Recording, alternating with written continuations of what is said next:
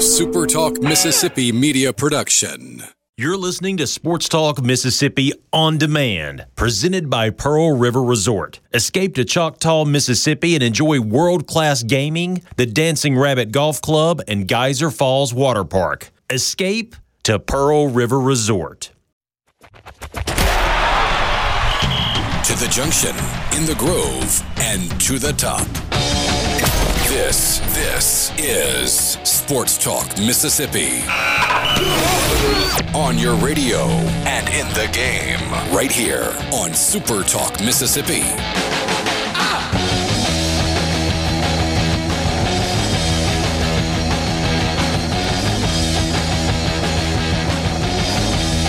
One thing you can say about the listeners of this show is they never forget. Brian Haydad, I think you've learned that. I learned that almost right away. They never forget, do they? Much to our chagrin sometimes. This is Sports Talk Mississippi. Michael Borky, Brian Haydad with you. And the reason I said that is Mike, a dedicated listener of our show, wanted to remind me that yesterday he asked for a Twitter poll. I didn't put the poll up yesterday. I told him I would do it. Guess what happens at 3:06 the next day? Mike reminds us to put this poll out there. I want to get your take on this too, by the way, because he's actually been in the restaurant business. I've always thought that barbecue was a noun. You ate barbecue. It was a type of food that you ate or that you made, but you did not like when people say I'm having a barbecue this weekend and it's just burgers and hot dogs, they're wrong. No, that is not wrong. what they're having. Mike a says that it's both. It is a noun and a verb. And his description, if I can find it, so here it is. He said barbecuing is a cooking process. It's a combination of grilling and smoking. Barbecuing is the method of cooking low and slow over a live fire, not indirect heat. That is smoking. Using indirect heat and offset fireboxes to barbecue is a recent, he said, last 30 years or so phenomenon. Folks moved to this method, which was previously primarily reserved to smoking cheeses and curing meats, because true barbecuing is hard work. He has owned to himself dating back and had uh, two others in the family dating back to 1958, and they never used indirect heat. Is it a noun or a verb or both? it's a noun. It is the kind of meat that you eat. It is not the process of cooking it. I don't I don't agree with what he's saying. Now he could be I could be wrong, but I would just call what he's doing grilling. You're just grilling. It's indirect grilling or whatever you want to call it. Yeah, it's a cookout, it's a grill out, it's not a barbecue. Yeah. Well, but Mike thinks we're wrong. But I don't believe you barbecue meat. I don't believe I believe you, you can grill meat or you can smoke meat, but the barbecue is the pro is the end the end result. The pork shoulder, the brisket, the pork chops, the steaks, you know, however you want to look at it. That's the that's it's barbecue meat. I wouldn't call steak barbecue meat, but you see what I'm getting at. Yeah, it's definitely not. Although I did watch one of Malcolm Reed's videos about a steak he made recently that used Jack Daniels as the steak sauce that he cooked it with, like basted it with a Jack Daniels sauce. So I'm probably gonna have to try that. Uh, so here it is, uh, Tuesday off-topic poll. The word barbecue is a noun, verb, or both. Mike, thank you for reminding us, and uh, I promise you we do it. And there we go uh, to start the show on this Tuesday. You want to be a part of the show like Mike has done, you can do so. 601 879 4395. 601 879 4395 on the C Spire text line. And don't forget, all guests appear on the Farm Bureau guest line. And we're going to have somebody locked inside of the NBA bubble on the show with us today. Hey, Dad, set this up. I'm really, really looking forward to talking to somebody inside of Orlando. And the first question I'm going to ask is simply Are you bored yet? I'm sure he's not. There's plenty to do down there. I saw a, a picture of the in arena that they're doing there. And so they're not just playing inside of an empty arena like Major League Baseball is, like Major League Soccer has done, although it's been at a much smaller scale. Uh, correct me if I'm wrong, the European soccer teams are using their home stadiums. Yes, that is The- correct. right. Uh, so the NFL, even in empty stadiums, they're still going to play in home stadiums. The NBA is obviously very different. They're not playing in their home arenas. They're playing in smaller arenas within Disney World because they have a handful of them, if you can believe that, if you've never been. But what they've done, they have over 20 cameras now for the broadcast. But what they've done is the side of the court that the cameras will be facing is basically completely covered uh, from baseline to baseline in various video boards. And they're going to project things like uh, scores and team logo and fans and stuff on these boards that extend from literally baseline to baseline and wrap around the court, which it's really cool looking if you can find a picture online and see it. But what kills me about what they're doing, and we spent time yesterday praising the NBA and uh, Major League Soccer and Major League Baseball for having a bunch of negative tests 0.05% positive among the leagues, right? Really good day yesterday. But social distance benches, I mean, come on. The players on the bench who are running and sweating and bumping into each other who have all tested negative, every single one of them, have to sit six feet apart on the team bench. So they have these chairs that are separated by six feet, and coaches can't, other than the head coach, cannot be on the front line of the bench anymore. So you have six feet from the front line of benches to the next line of benches that are also six feet apart. That just seems like you're doing something for the sake of optics. And if you've all tested negative, what optics are you talking about here? You know, I mean, nobody's going to think, wow, all of these teams all just got tested yesterday, all of which are negative. Everybody but them has a mask on. It's irresponsible that they're not six feet apart. Hey, who are you doing this for? I think I think you're doing it for people outside of the bubble to say, hey, if we're doing it and we know we're safe, you need to be doing it. It- it- there is some optics to it. There is some optics to it, but I mean, does it hurt anything? No. It, it sends a good message. It's the same as you know, and you'll learn this as a parent. You know, sort of the do as I say, not as I do. Well, sometimes you you got to do. Sometimes you have to, you know. Just you have to bite the bullet and do the right thing, even if it's not convenient. I, I don't have an issue with this. Mike hits us back with so Malcolm's website should be howtosmokeright.com, right? I'm just saying. You know, I, I, He does more I than smoke on that website, though. Yeah, he grills. and He does a lot of stuff. Got a taco recipe on there that looks incredible that I've been meaning to try. He's got to try. everything on there, man. He's if you look really look through his his video playlist. I mean, there's there's sides, there's desserts, there's seafood, there's all sorts of stuff. Mike, you have a dissenter from the 601. Don't have Twitter, but barbecue's a noun. Slow cooking with indirect heat, wood or coal is smoking. Direct heat with wood or coal is grilling. Using a gas grill or a pellet smoker and saying you smoked something is worthy of having your man card revoked. Man, those pellet grills look. I They're enjoy the easy. process Yeah, of, of smoking. Like I like that, and like constantly having to check the temperature and all, and you know all that stuff. I like doing that. The process is fun for me. Keeping the flame up, adding more smoking wood. I just like that. But there's, especially now when it's hundred freaking degrees outside, it must be really nice to slap your butt on a pellet smoker and then go back to bed because you know that it's never going to go one degree north or south of what you set it on. yeah. It, it's it's perfect for those big pieces of meat where you you know if you, you don't have 14 hours, you nobody wants to get up at three in the morning so they can have dinner ready by five. If you can just put it on when you go to bed, and then when you wake up in the morning, you know you're only a couple hours away from lunch. Perfect. Craig says if we didn't give you all hell, you'd think we didn't love you. Eh, that's true. Jeff agrees with both of us. Ray and Picayune says so I can no longer barbecue shrimp. You can eat barbecue shrimp. But bar see, and you know this, of course, but barbecue shrimp, like when people say go to New Orleans, go to this restaurant and get the barbecue shrimp, that's not bar- what it is. The barbecue refers to the sauce there. It's a barbecue sauce, and even and it's really not even a barbecue sauce, but that, that's what it is. I mean, the shrimp aren't even grilled; they're just cooked in a skillet. From the 662, who cares what they're doing? Do you want sports? No idea what you're referencing there, but I promise I'd read talking every about- text, so. He's talking about uh, about your social di- your complaint about the social distance. Oh yeah, I, hey, I'm happy they're playing. Don't get me wrong here. They can make them sit one per section for all I care. yeah, I just I, hey, I, if that's what it takes for them to play next week, then uh, trust me, I, I'm all in. I just think at that point, what are you distancing for? You're all negative. It's been pretty awesome. I can't wait to, to talk about this later with all the protocols in place. The media had to quarantine for a full week.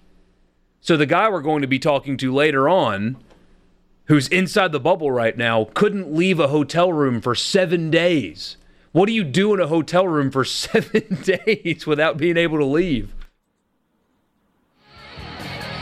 Watch a lot of TV, I guess. I guess, man. Uh, learn how to read. Uh, still on my list of things to do.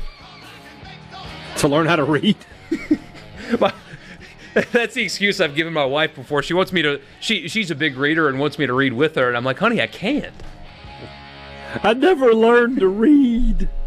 And I can't use the games on excuse right now. It's a nightmare in my house. Got to figure something out there. Another text from the 601, and yeah, this kind of shuts down my complaint. It shows the kids at home watching that they need to do things not for themselves, but for others. That's a really good point. A few more of your texts have come in. We also got breaking news out of the SWAC we'll get to when we come back at Sports Talk Mississippi. We'll be right back. A handful of news items that don't call for their own segment. Just wanted to read these to you, put them in the show at some point today. Number one, remember yesterday, if you were listening to the show, we talked about how Cal football players are leading this movement, if you want to call it that, uh, among the rest of their peers in the Pac 12 to try to lobby for 50 50 revenue split. And if they don't get it, they're threatening to boycott the season. Well, Cal football may not have a season to boycott. The school is going to uh, remote instruction only this fall, and most people think that schools have to be open to some degree in order to field a football team. Cal will not be open to students this fall, which puts their football team and their season uh, with a lot of questions now moving forward because if the school's not open, how are you going to have a football team? Something that they're going to have to deal with. They may not have a season at all, as it turns out. True. Wasn't worried about in the first place, but Yeah. In today's installment of People Love Live Sports, uh, since the return of PGA Tour action in June, CBS Sports has seen their viewership increase by almost 30% to comparable events from last year. PGA Tour Live and the Golf Channel, 61% increase in viewership year over year. People love live sports. and just I, I mean I, I can only imagine what the the the ratings are going to be for NBA and MLB. They're, they're going to crush crush whatever they've done in the past.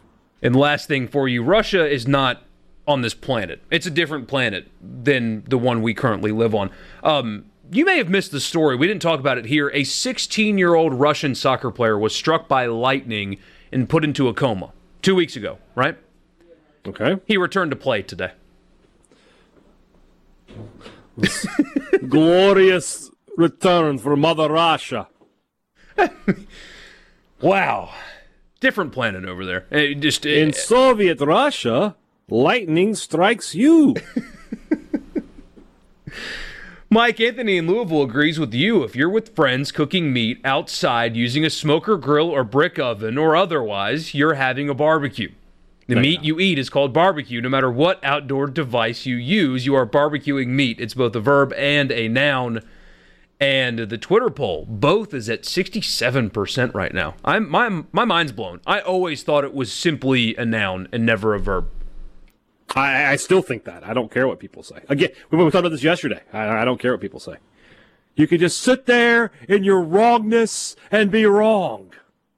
Ricky says he cooks on an old wood burning stove every night. What would you call that style? I want to see a picture of that stove because I've seen some. In You're just cooking. Your yeah, you're just cooking, depending you're on just what it is. But I mean, you could throw Frying or some sauteing or whatever. some pecan wood or something in there, and uh, then you're Well, I smoking. mean, you, you're you're you're you're you're using the wood there more for heat than smoke. So Derek and Greenwood says barbecue is a flavor. Oh no, sir. come on now. Oh no, sir. Yeah, New Orleans style barbecue, according to uh, no name here, but it's about the sauce. It's butter and Worcestershire. Wor- Wor- Mm-hmm. Worcestershire. Worcestershire. How is it really pronounced? I don't think I've ever gotten it right. Wrong every time. It's I have no idea how to pronounce it. I, I always say Worcestershire sauce, but I mean it just depends on where in the world you live. Strider sends us a picture of his pellet smoker. Man, and the smoke ring that those things create are better than anything I've ever done. Yeah. That's what, that's the next thing we need to pursue. Uh, Next time there's a sales meeting, I'm going to say, "Hey guys, pellet smoker sponsorship, please call up We Traeger, Rec Tec on there, yeah. Traeger, yeah. somebody who makes pellet smokers, um, and, and you know maybe we can, can hook me up with one." Somebody says it's so hot. I wish I was in a hotel room for seven days. Nan in were like- Hattiesburg. They'd like to hang out with me. I, I walk into a hotel room, I find the thermostat, and I figure out how low it'll go, and I set it to that, and then I'm good the rest of the time. I uh, stayed with a buddy's parents uh, to go to an Ole Miss football game in Oxford a few years ago at their condo in town, and I didn't know this about him or them, but they are the most cold. Or is it warm-bodied or cold-bodied? Where you love it cold? I guess warm-bodied. You're warm-bodied, yeah. And the Friday night, we, we go to the bar and we come back, and I'm sleeping on the couch because of, you know, that's where they put me. And they gave me just like a, a comforter, you know, to put over me to sleep on. And I woke up at like 3 a.m. shivering, absolutely good. shivering. That's right. I go to the thermostat, it's set on 62 degrees inside of this condo. I, I had the sniffles for like three weeks. Don't ever. You better hope that they never put us in a room if we travel or something. You know, because 62 is a little, a little warm. I'm gonna find out. Can we get to 60? if I can see a five, I'll be happy. Put an extra blanket on the bed. It'll be all right. Man, it's so hot. Like I've got a car that I think circulates air pretty well, but it's so hot outside right now that I will put it on 60 in full blast and I will not get cold my entire drive to work. Like e- when I pull up to the office, it's still hot inside of my car. That's how hot it is outside. That's not good. It's only like bad. a 10 minute drive, but still. Still, my, my, my car gets cold. I got like a four minute drive. Nan in Hattiesburg, a retired teacher, says, Noun, I'm going to barbecue this weekend. Verb, I'm going to barbecue tonight for friends. Or I'm going Both to of the those are wrong. Both retired of those teacher. are wrong. You're, you're, you're not going to barbecue. Going to You're the going barbecue. You, well, you're going to a barbecue. You're also not. You know, what was the first thing she said? What was it? Read it again. The noun. Noun, I am going to the barbecue this weekend. no, you're not. Nobody goes to a barbecue. You go to a cookout. And, uh, and the worst of it all is people are like, hey, we're having a barbecue this weekend. You know, I might, you know, okay, sure. Then you show up and it's burgers and dogs. You're like, what?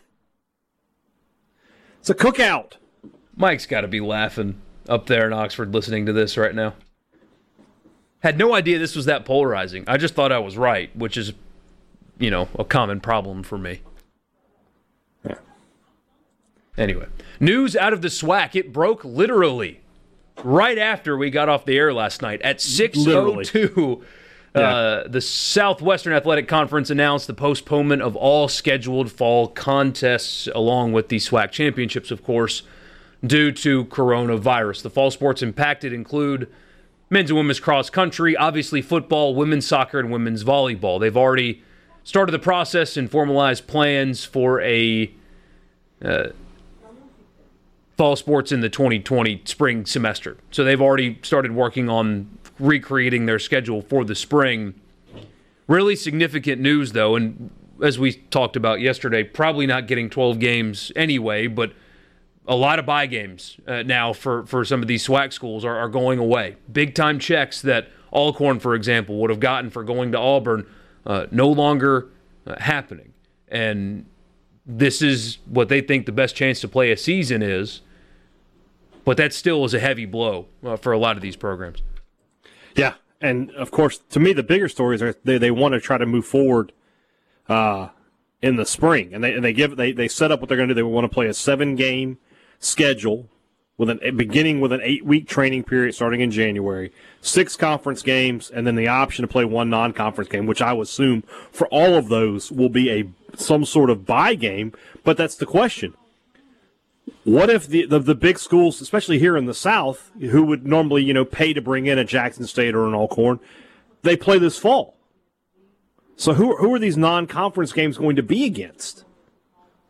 So I figured just, that it just feels like it's a dangerous. The way they had that set up, I don't know that they'll be able to play a seventh game. I wonder if this is probably not what they're thinking. We've just thrown this idea around a lot, and I think it's actually a really good one to have a spring football game. To get Ole Miss and Mississippi State and Southern Miss, because I, I expect Conference USA to try to play this fall. Maybe I'm wrong, but I think they're going to try it. But have your FCS games happen in April, where a jamboree, a, a jamboree, jamboree, or, or you just have Alcorn go to Oxford and Jackson State go to Starkville and Valley go to Hattiesburg, and you play a glorified scrimmage because that's what a spring game is anyway. But if Mississippi State played a, a real game against even a Jackson State, which is a, a, level lower than them. But if they played another opponent in the spring game, I promise you people would watch on TV. But don't you think more people would show up? Yeah, you know, this year would have been an interesting year for spring games in the state with State and Ole Miss because of new coaches, especially with State. Total different look on offense. So you might have had regular good attendance, but for the most part, spring games, you know, you're lucky if you get 10 grand, 10,000 10, people in there. Yeah. Especially when they're up, you know, when there's baseball. Um, but yeah, playing a real game against an FCS and, and, making it feel like a real game, have the bands and everything else. Yeah, people are going to show up to do that. I would think. I mean, football season's been screwed up anyway. So yeah. why not throw a wrinkle in it that can make everybody a little bit more money? Because they all kind of got screwed up. So something I'd be calling people about. That's for sure. Yeah, for sure. Mike in Grand Bay says, "What's this here sauce?" instead of Worcestershire. What's this? What's this here sauce? That's good. Really good, Mike. We'll be right back.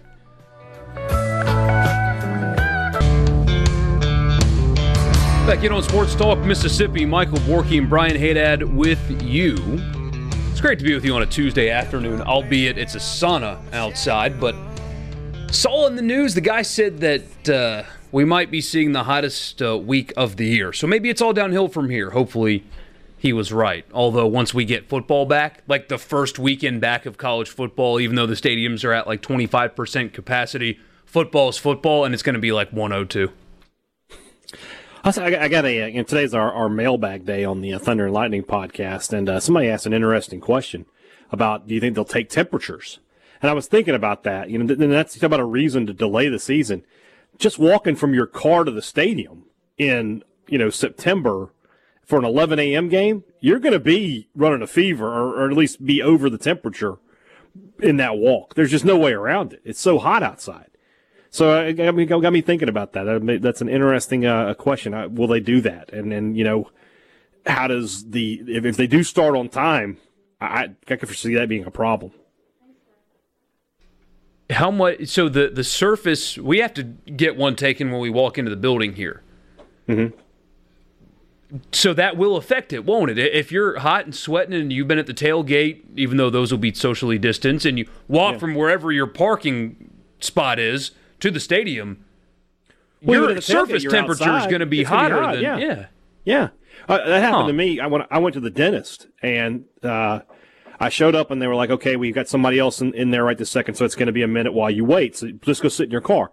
Well, I didn't really think about it. I just sat there with the window rolled down. It's hot outside. And then I walked up and they were like, okay, we got to take your temperature. And I was at like 99.8. Now I wasn't sick and I didn't, and they, they, they allowed me to like take it again after a few minutes. I just went and sat in the car and blasted the air conditioner. But that's something to consider. Jake and Laurel says New Orleans style barbecue. Isn't that just barbecue with a lot of Tony's sprinkled on it? I put some Tony's sometimes in, a, in rubs when I make them. That's yeah. about it, though. Um, next time you're in New Orleans, here's a free recommendation for you: Blue Oak Barbecue. I've I have not had better barbecue in my life uh, than what you oh, get there. That now I have not had now. better. I love that place. Yeah, it's it's good, but come on now. and they do a, a chicken sandwich only on Tuesdays though, because Yeah, seen Andy Staples talk about that thing. the single best sandwich I've ever had. Seriously. Yeah. It, I mean, That's- th- that's that really that Chick Fil A Popeyes debate. I mean, come on. It- no, no, no, no. Blue Oak on a Tuesday, best chicken sandwich you've ever had. So there's your free rec uh, of the day for you.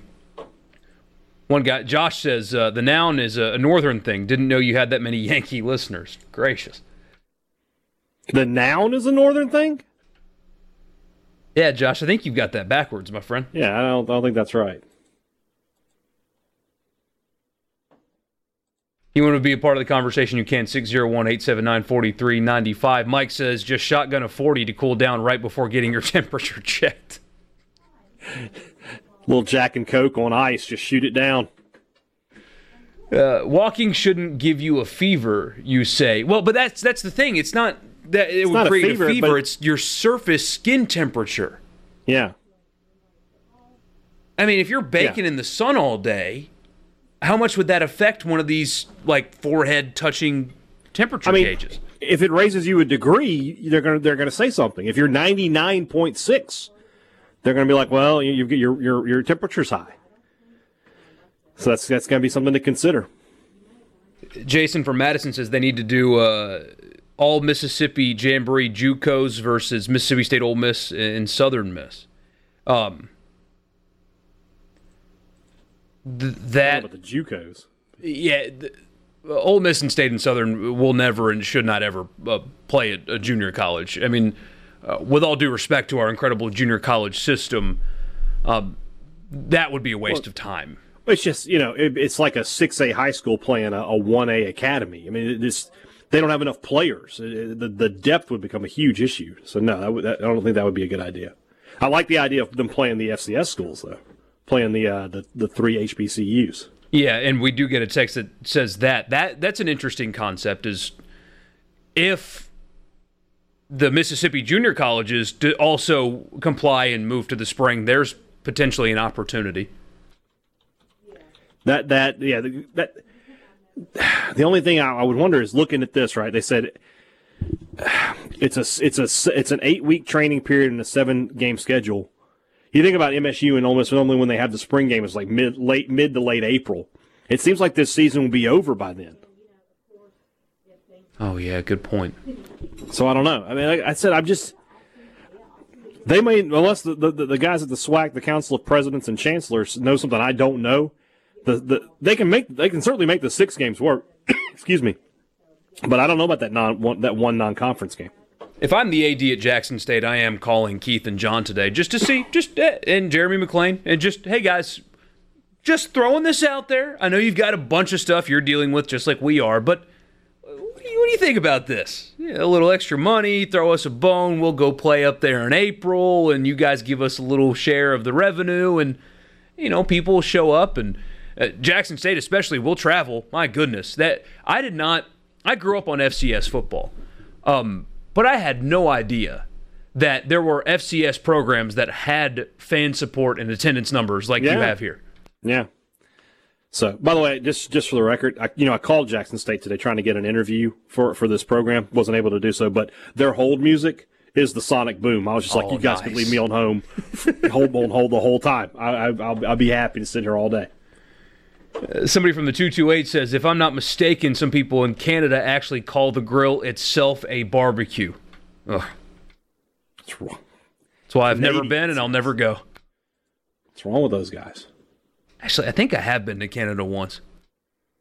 I have not. I've never been north of the border or south of the border, for that matter.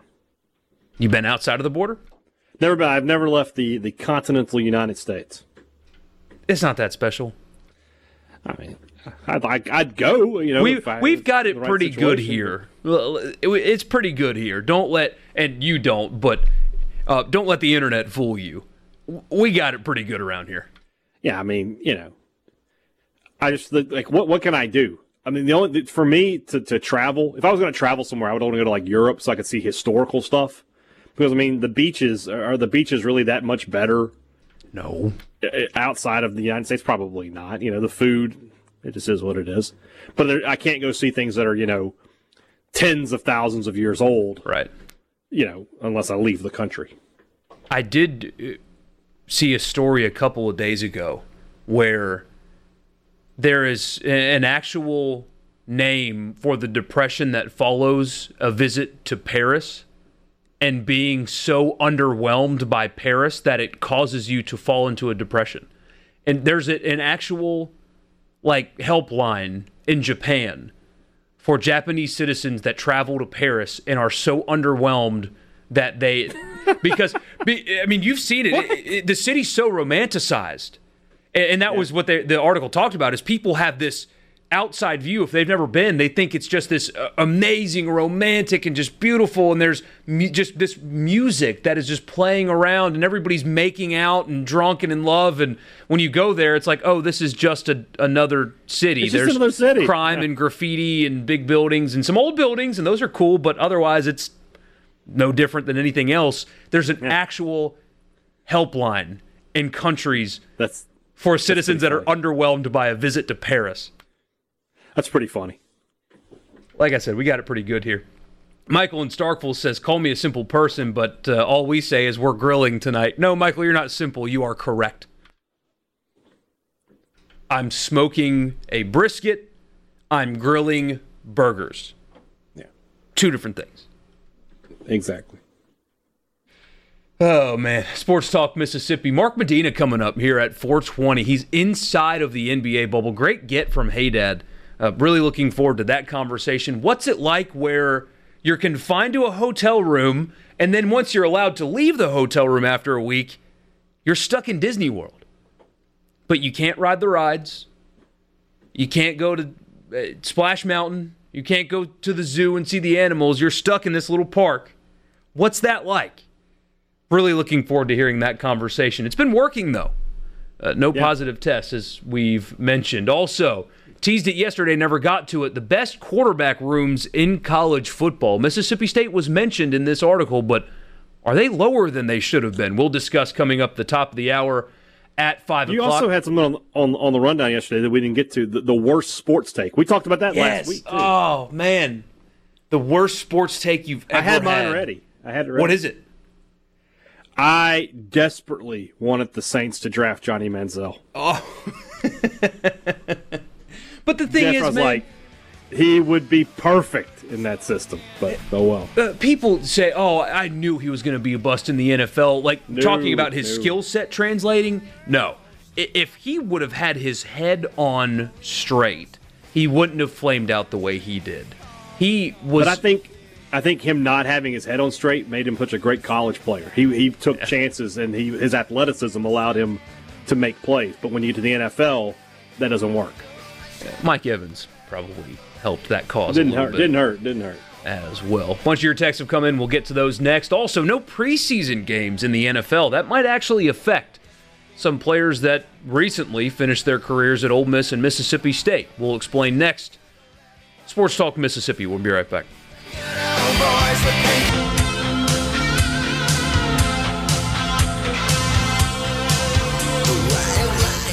Dropped a random note in, in here about Paris last segment. Darren and Jackson texted in and says, When I was in the Navy, we pulled into France and a bunch of us took the train to Paris, but we were kicked out after a huge bar fight we started and was banned from ever returning in 1985. Wonder what would happen if Darren just showed up now in Paris. Like, hey, we remember you. Qu'est-ce que c'est, Darren? it was just keeping up with foreign relations. Like he just walks into a bar, his picture's up there. No, no. oh, man. We do get a question. It's like it's like me at the Waffle House on Washington Street in Vicksburg. I'm just banned for life as far as I know. Wait, really? Yeah, didn't we have this discussion once? Yes, I'm banned for life. I was banned for life at the Washington Street Waffle House in Vicksburg, Mississippi. I didn't do it though. I, I was just an innocent bystander. It was somebody you were with that did it. There's a big group of us, and you, you know. What did the other person do? Uh, he poured. Sh- he pulled a Def Leppard. He poured sugar all over me, and then there's like this massive pile of sugar on on the in the booth, And then when we were leaving, rather than just walk out and nobody was going to say anything, he decided to make decorative art with his tip, trying to like wedge a dollar bill into the sugar. Oh and that's when he got caught. And there happened to be a cop in there and he tried to scare everybody. And no, Oh, nothing was going to happen, but they told us as we were leaving, don't ever come back here. And I have never been back to that Waffle House. Because, you know, wh- what if they got a picture? We should get somebody to hang up a picture of your face with a circle around it and a line through it. the Ghostbuster Yeah. sign? Like, do not serve this man. We got a question, uh, two questions. He's driving an RV across the country. What should he listen to? I responded with every Led Zeppelin song they've ever made. But here's the other listen- question. Okay. No, go ahead. He, he could listen to like two episodes of hardcore history. That's like 11 and a half hours. I did the entire Serial podcast on a drive back to South Carolina once. The entire eight hours I listened to Serial. The first There one, the good one. Yeah. But the ending was terrible. It just kind of ended. They're like, oh, here's all this investigation, and the conclusion is we don't have one. Thank you for listening. And it ended. I'm glad I didn't waste any time with that. It seems like it's like lost. Just I didn't watch it, and from what I can tell, people were probably probably a good thing I didn't. It's a top three show until the last episode. Yeah. And I would It's encourage of nobody Thrones. to watch you know, it. we, we we just wasted all that time and for to screw up at the end. Second question is the most important question. Is it a huggy or a koozie? I had never heard the thing that holds a cold beverage to keep it relatively cold. I've never heard that thing called a huggy in my life until I moved to Mississippi. Ever. But I call I call it a koozie. When you buy it at the store, it gets rung up and you look at the little thing on the screen, it says koozie. It's koozie. That is what No it question is. about that. So the story I teased a second ago, no preseason games in the NFL this year. The league and its players association have been going back and forth on negotiations safe to return to play protocols. And uh, after this segment at the top of the four o'clock hour, I'm going to tell you how much their testing is going to cost this season. It will blow your mind. It blew mine. Uh, but one of their agreements they've come to, at least the league has proposed to the Players Association, and it's what the Players Association asked for. So, you know, one plus one equals four. Uh, they're going to come to an agreement on no preseason games this year. The question is one, are you going to miss them? And two, there's a handful of UDFAs out of Ole Miss and Mississippi State, and this really, really hurts their chance to make a roster. Yeah.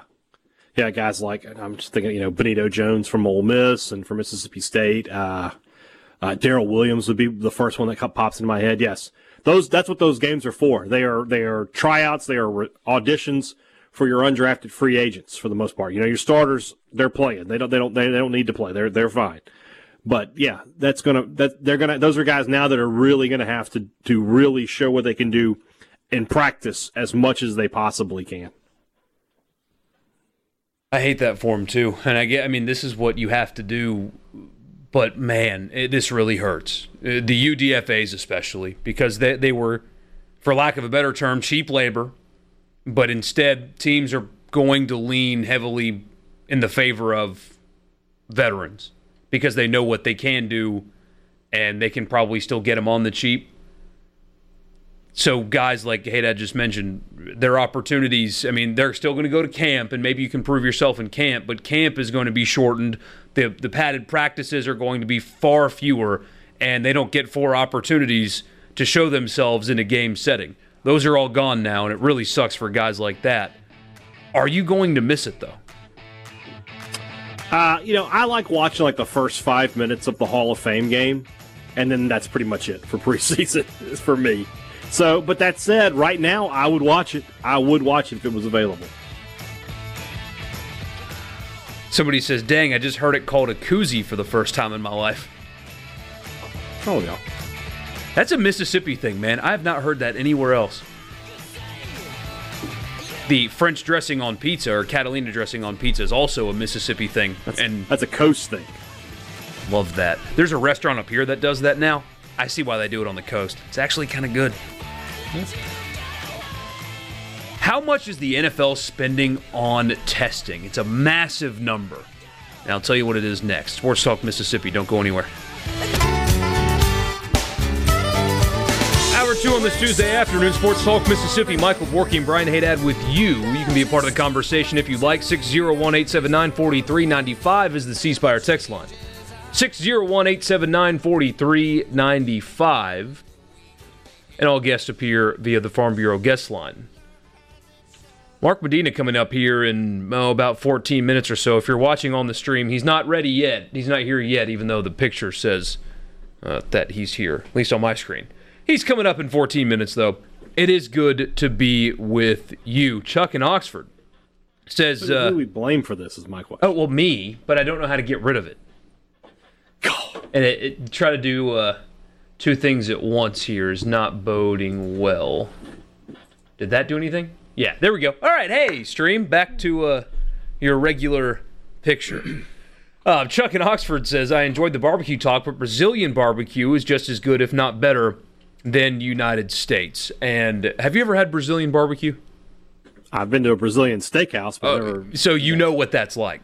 Yeah, What is it, Rodi- Rodizio? Rodizios. Yeah, yeah. so if you've never had uh, Brazilian barbecue or, or gone to a Brazilian steakhouse, the one I went to, it was a block that they gave you, a wooden block.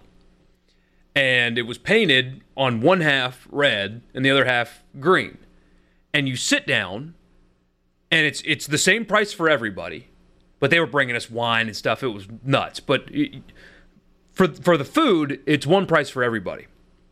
And as long as your block is on green, they walk by and these guys had big like skewers they'll walk by and they'll just slice you off whatever they got and you eat it and then another guy will walk by and slice you off and they'll just keep doing that all day long until you turn that block to the color red but until then they're just slicing you i mean they take Until it you from the what? grill and come out until you turn it to red What? the block the block was half green half red until you turn the block red that means Turn stop. the block red. Who You- does that? You, turn well, yeah, good point. But eventually, keep it coming. You got to turn it around, and, and when you do, um, you stop. It's an awesome experience. I've never been fuller. Oh, it's fantastic.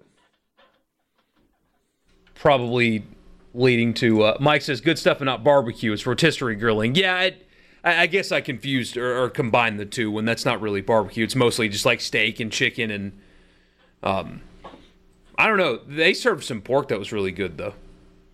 They have the sausage. They have they have everything. Quinn says Korean barbecue is really good. I don't think I've ever had that. That's where you, you cook it yourself.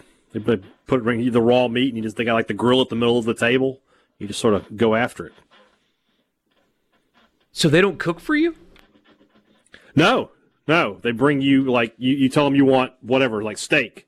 They bring you a platter of raw steak, and you just throw it on the little grill in front of you, and you cook it and you eat it. There's It's a cool. uh, a Bill Burr bit about uh, sandwich shops that have the condiments somewhere else. Like, oh, your your Oh, yeah. mustard's over there. If it was safe for air, I'd play it. But basically, he's like, "What are you talking about? The mustard's over there." Yeah. I work here now. It's really good, but I would have to. That's why I don't. That's why I don't self checkout at the at the grocery store. I don't work at the grocery store. Worst take, Tim uh, Tim Couch, according to Anthony. Thought I thought he was going to be a good pro. I guess. I mean, A lot of people did. I mean, he was the number one pick in the draft. You know, was really good. He was really good college quarterback. But I- I, I don't know that Tim Couch is. Uh, and it's sort of the same thing maybe with Manziel a little bit, but they did go to Cleveland. Yeah, not really fair. I I don't know. I can't remember my wor- absolute just worst prediction or opinion, but I did spend 2 months on these very airwaves this time of year last year telling everybody that Oregon was a playoff team and a national title contender. No, that's not. Uh, no, that's that not that, bad. didn't work out that way. They were almost a playoff team. Probably should have been. Yeah. But the new San Diego, oops, I mean Los Angeles Chargers quarterback decided Yeah. to throw a couple interceptions, and then they went to the Rose Bowl instead. I uh Crooms last year at State, I, I, going into that season, I thought State was going to be really good. I thought they were going to be like an eight-win team. They ended up being an eight-loss team. Joe Moorhead's first season, Richard and I both were like, "This is a ten or eleven win football team." Yeah, yeah. They And weren't the should have 85 been. Bears, I was told, though. Yes, well. Yeah, the the defense of that was um, really liked Joe. Obviously, good person, Yeah. good dude. But when you have the nation's number one defense and you lose five games, I, there's not much defending that you can do with that. That, we, we've al- I've, I've said it before on the podcast that that was the floor. They couldn't have lost another game. They were just too good defensively to lose to anybody else that they played. Jamarcus Russell is another one. You know who didn't want to draft Jamarcus Russell? Lane Kiffin. Lane Kiffin, but uh, his owner did, and that got him fired after one year. Speaking of the NFL, they're going to test their players every single day. They're going to get tested for coronavirus. When you factor in the tests, uh, give or take, is going to be about $125 a piece. Testing every player every day throughout the season. $75 million it's going to cost the NFL to test all of its players throughout the season. It's chump change for the NFL. They got that money. But you know what? They'll spend the money. Everybody will be safe, and it'll it'll look good. the The optics, as we just said, will be good. And here's where uh, the college factor comes into play. So we might get into this later on. I know we got a guest coming up. We're going to talk NBA bubble, but each team in the NFL would only have to pay 2.3 million. So they're dividing the total by 32. The testing total, they're just going to split it up like a restaurant bill for each team. 75 million divided by 32 is 2.3 million dollars. I can already see the Browns going like, I, "We didn't have that. Yeah. You guys, uh, take that off." I didn't have any wine. Kansas City wanted dessert. I didn't want dessert. So that the point is in this state Ole Miss and Mississippi State can afford that. In SEC country, Alabama, Auburn, LSU, Tennessee, Texas A&M, they can afford that. Can Troy, South Alabama, Southern Miss. If that's the price tag for testing your players, it's going to be a little bit less in college because they have fewer weeks of the season and they're not testing every day. But if it's a million dollar they- price tag, but it's also forty to fifty more players. good point. Can they afford that? And No. so there's your answer. So you might be heading towards a Power Five only fall in college football, and everybody else plays in the spring. Yeah. Unless our friends at Oxford University in England uh, can can start moving and shaking over there.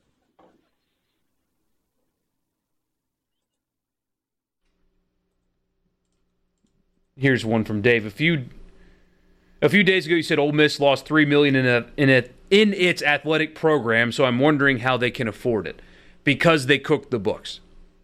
Basically, college athletic programs all across the country spend as much or more than they make to make it look like they're they're not making any money. Budgets have continued to go up and expenditures somehow continue to go up. All they would have to do is budget accordingly with this additional expense and they would be able to afford it. Don't forget the SEC sends them a 50 plus million dollar check every year. And that check may be a little bit smaller this year than others, but as long as they play, they're still going to get one. They can afford to pay for it. They would just have to not spend as much as they usually do. And they can absolutely do that. Yeah. I mean, what was it? Texas A&M spends over a hundred million dollars more than Mississippi State, Something like that, yeah. so it, it can be done. Texas A&M, I'm sure, has nicer facilities to some degree than Mississippi State because they have all this money Oh, in the do. world. They do. I mean, Kyle Field is, is much much nicer facility than is Davis Wade Stadium. But they both are putting on SEC football programs. Right. It doesn't cost a hundred million dollars more for Texas A&M to operate. They just choose to spend all the money they bring in for They got, a financial lot of, they, reasons. got, they got a lot of money o- over there too. F- few billion just floating around. Didn't they raise the money for Kyle Field in a year? Yeah, it, it, it was close to that. Yeah, was it four hundred and fifty million dollars? yeah. in 10 months. You can do that when you get that big oil going over. Yeah, what's that barrel price right now? Yeah, not great. Better hope Jimbo wins with this all SEC schedule, guys. I think they've recovered since they had a free fall back in uh, late March. Mark Medina coming up next. He's inside the bubble in Orlando covering the NBA for USA Today. Really looking forward to this conversation coming up next. What's it like in quarantine at Disney World? We'll ask him next. Don't go anywhere.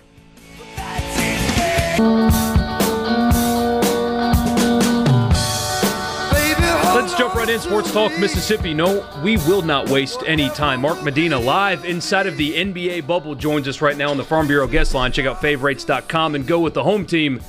Covers the NBA for USA Today. And Mark, I told the listeners I'd ask you this question uh, right off the jump. Are you bored yet?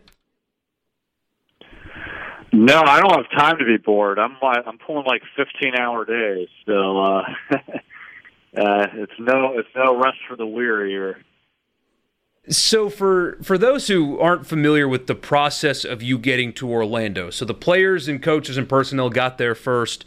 When did you arrive, and then what did you have to do after you got there? Yeah, so I arrived. Okay, so we're we're on Tuesday, July 21st. I flew from Los Angeles to Orlando on July 11th.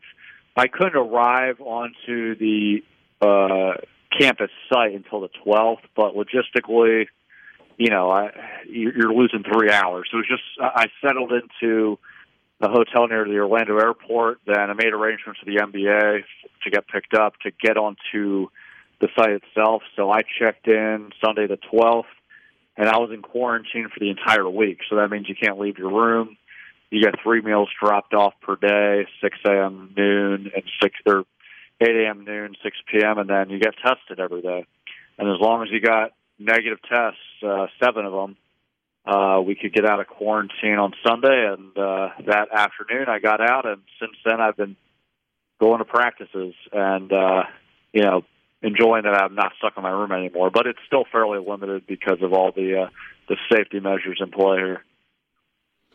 What did you do to pass the time for those seven days in quarantine?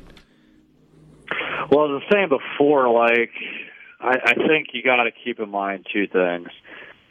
We have busy jobs, so it's not like what do I do to pass the time. It's like the opposite. Like there's not enough hours in the day, and two, it's you know to equate this is like this really hard big hardship it's just at least for me it wasn't a big deal at all because we've been cooped up for what four months now so like what's an extra week going to do? But also you know at the end of the day i'm in an air conditioned hotel room with amenities uh so it's really not that bad.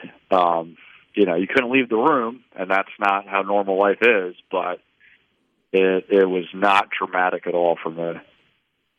Hey, Mark, it's Brian. Uh, you know, when you talk to the players down there, is the bigger story for them being in the bubble and going through all that, or is it all of the, the, the social issues that the, the league is going to be promoting and the players are going to be promoting over the next few weeks?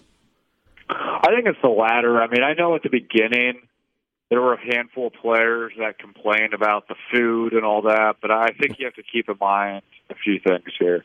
One, those players were in the very large minority.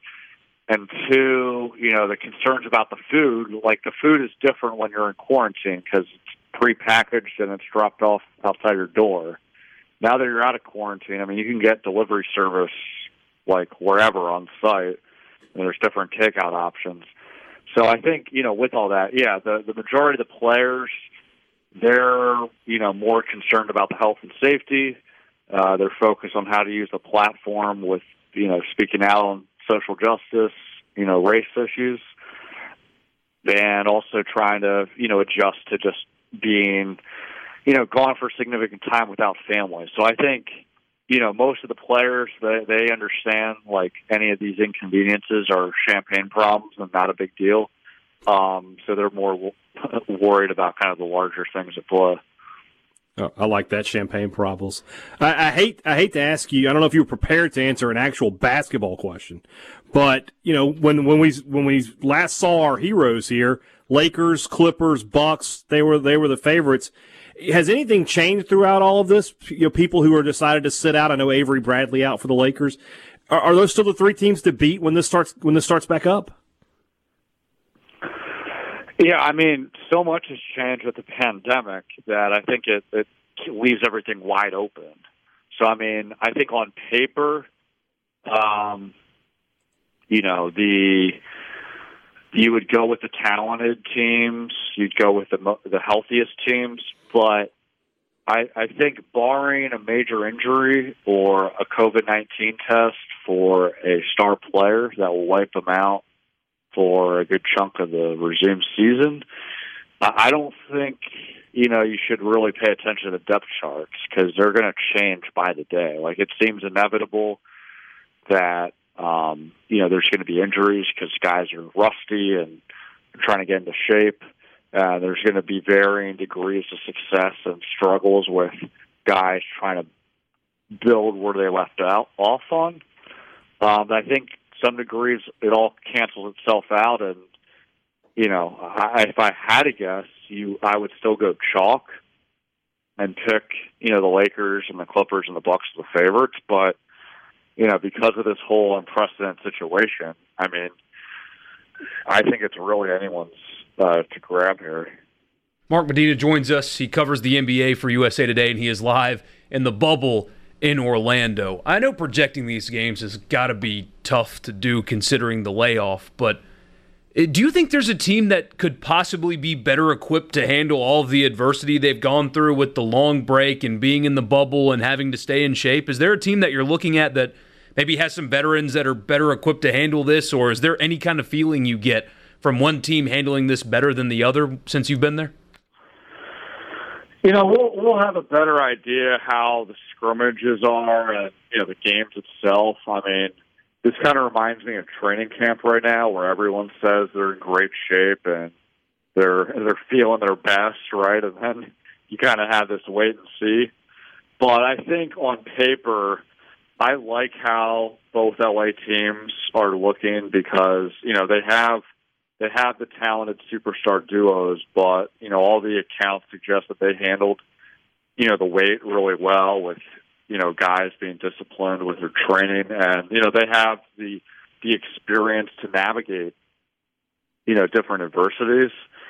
Uh, and this is unprecedented, but you know I think those kind of teams that have dealt with other different challenges before are probably more equipped for that. But I think in other respects, it is a wild card because of this whole situation. So maybe a team like the Sixers, where maybe they they're not as you know experienced and have the veteran savviness that those two teams have, maybe because they're younger and Simmons and Embiid are you know fully healthy now that can play to their advantage. Same thing with the Rockets. I mean Russell Westbrook is out right now, but he's supposed to join the team sometime this week and because of the way they play, where it's a lot of three sh- point shooting and James Harden doing what he does.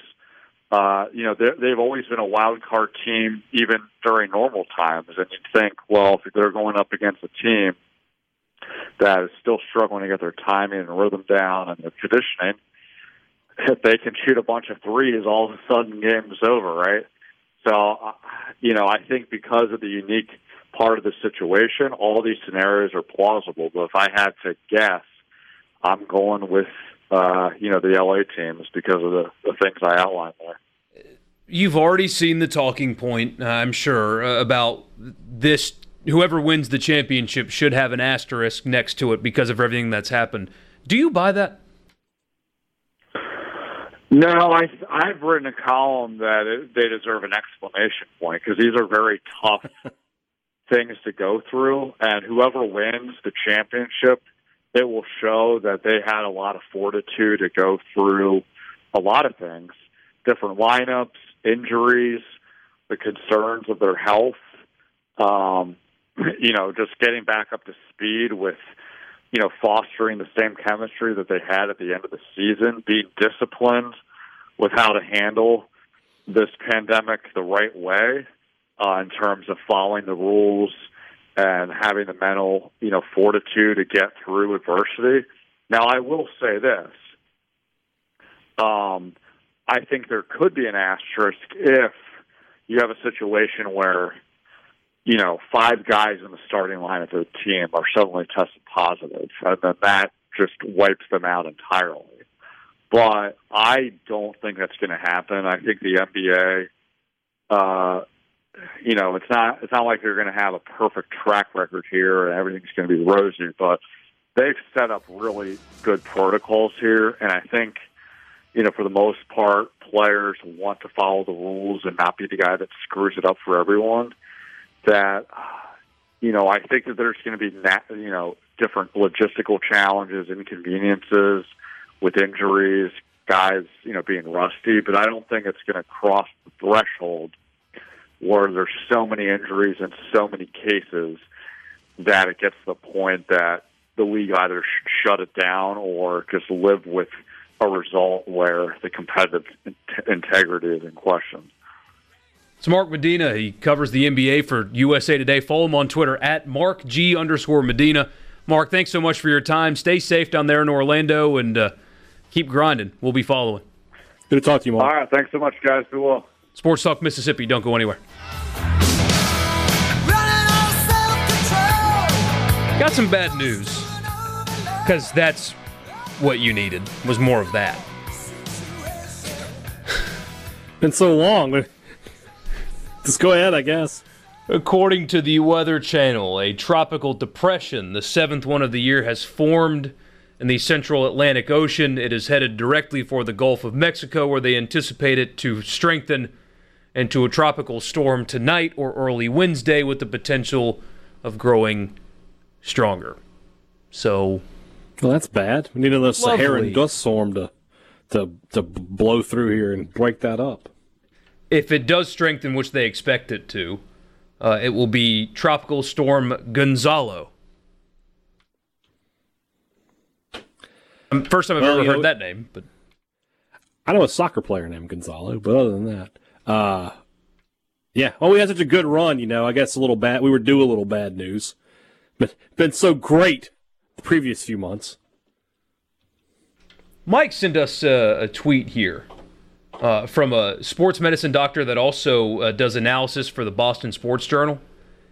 Um, if the NFL does go forward with daily testing of its players, the weekly testing of major pro sports leagues would look like this.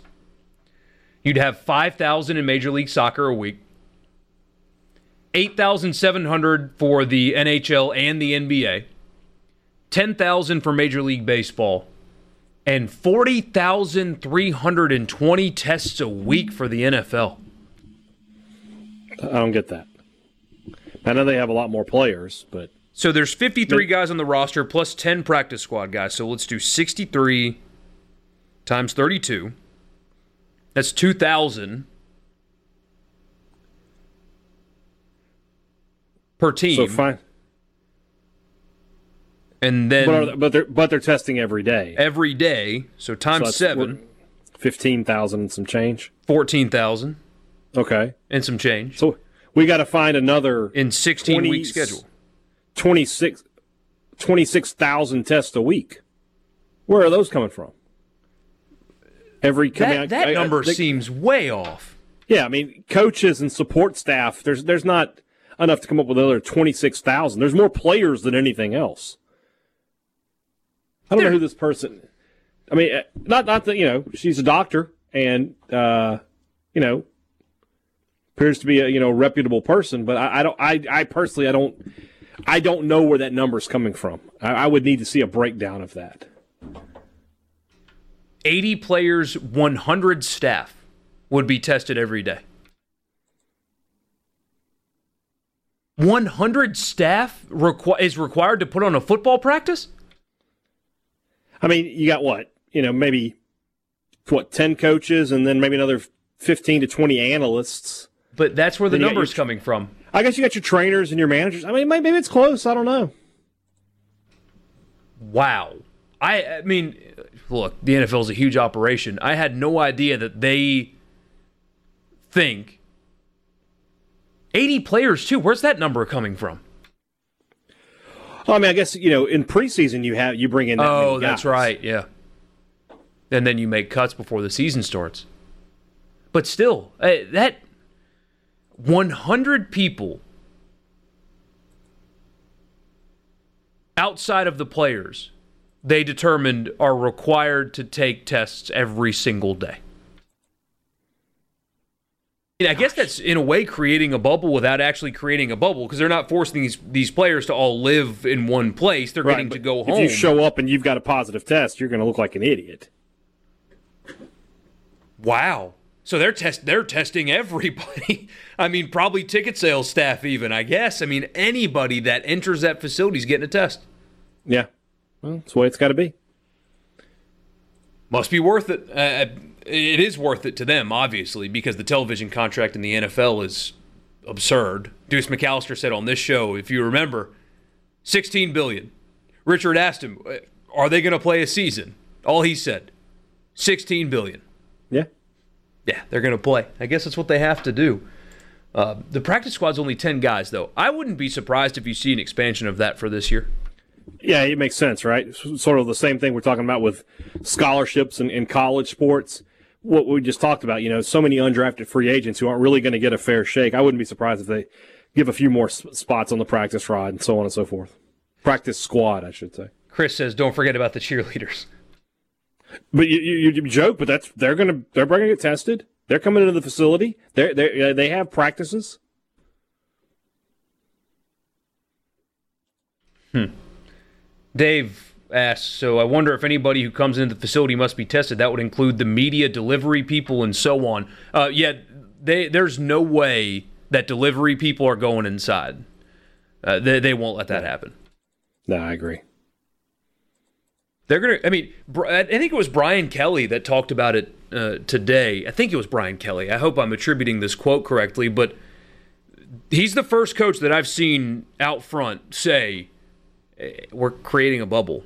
That's what we're doing here." Yeah, We've mentioned that they probably can't say that for optics because oh, it's student athletes, but they're finally saying what is true is that they need to Right. create a bubble to make this work. they, they are creating a bubble. They're just not calling it a bubble. It's it's the same way they refer to them as student athletes. Now, they, we all know what's going on there, but for optics and for you know the way things have to be, you, that's what you refer to them as. King Biscuit brings up a, a point. He said, I'm at risk in two categories, willing to pay, and he can't get a test. He gets more mad by the minute. Huh? He is probably not alone. I don't blame you. I mean, I would be too. If I. I've joked about not taking the vaccine and stuff if it's available, but only because I'm in a position of, of relative privilege, right? I'm young. I, I'm relatively in decent shape. I work out almost every day. I'm at very low risk of contracting the virus, and even if I do, I'm at very low risk of it affecting me. So I, I am lighthearted about it. So I've never really thought about a situation like yours. And if the test isn't readily available, but Alvin Kamara is getting tested seven times a week, but somebody that's actually at risk, no offense to Alvin, I love the guy, but just as an example, somebody that actually needs a test can't get one, but you can get Alvin seven tests in a week? That doesn't feel right. I know capitalism and money and stuff, but come on. Uh, You know, you just said it. It's it's about money. It's it's that's what it's about, and and that's just how life is.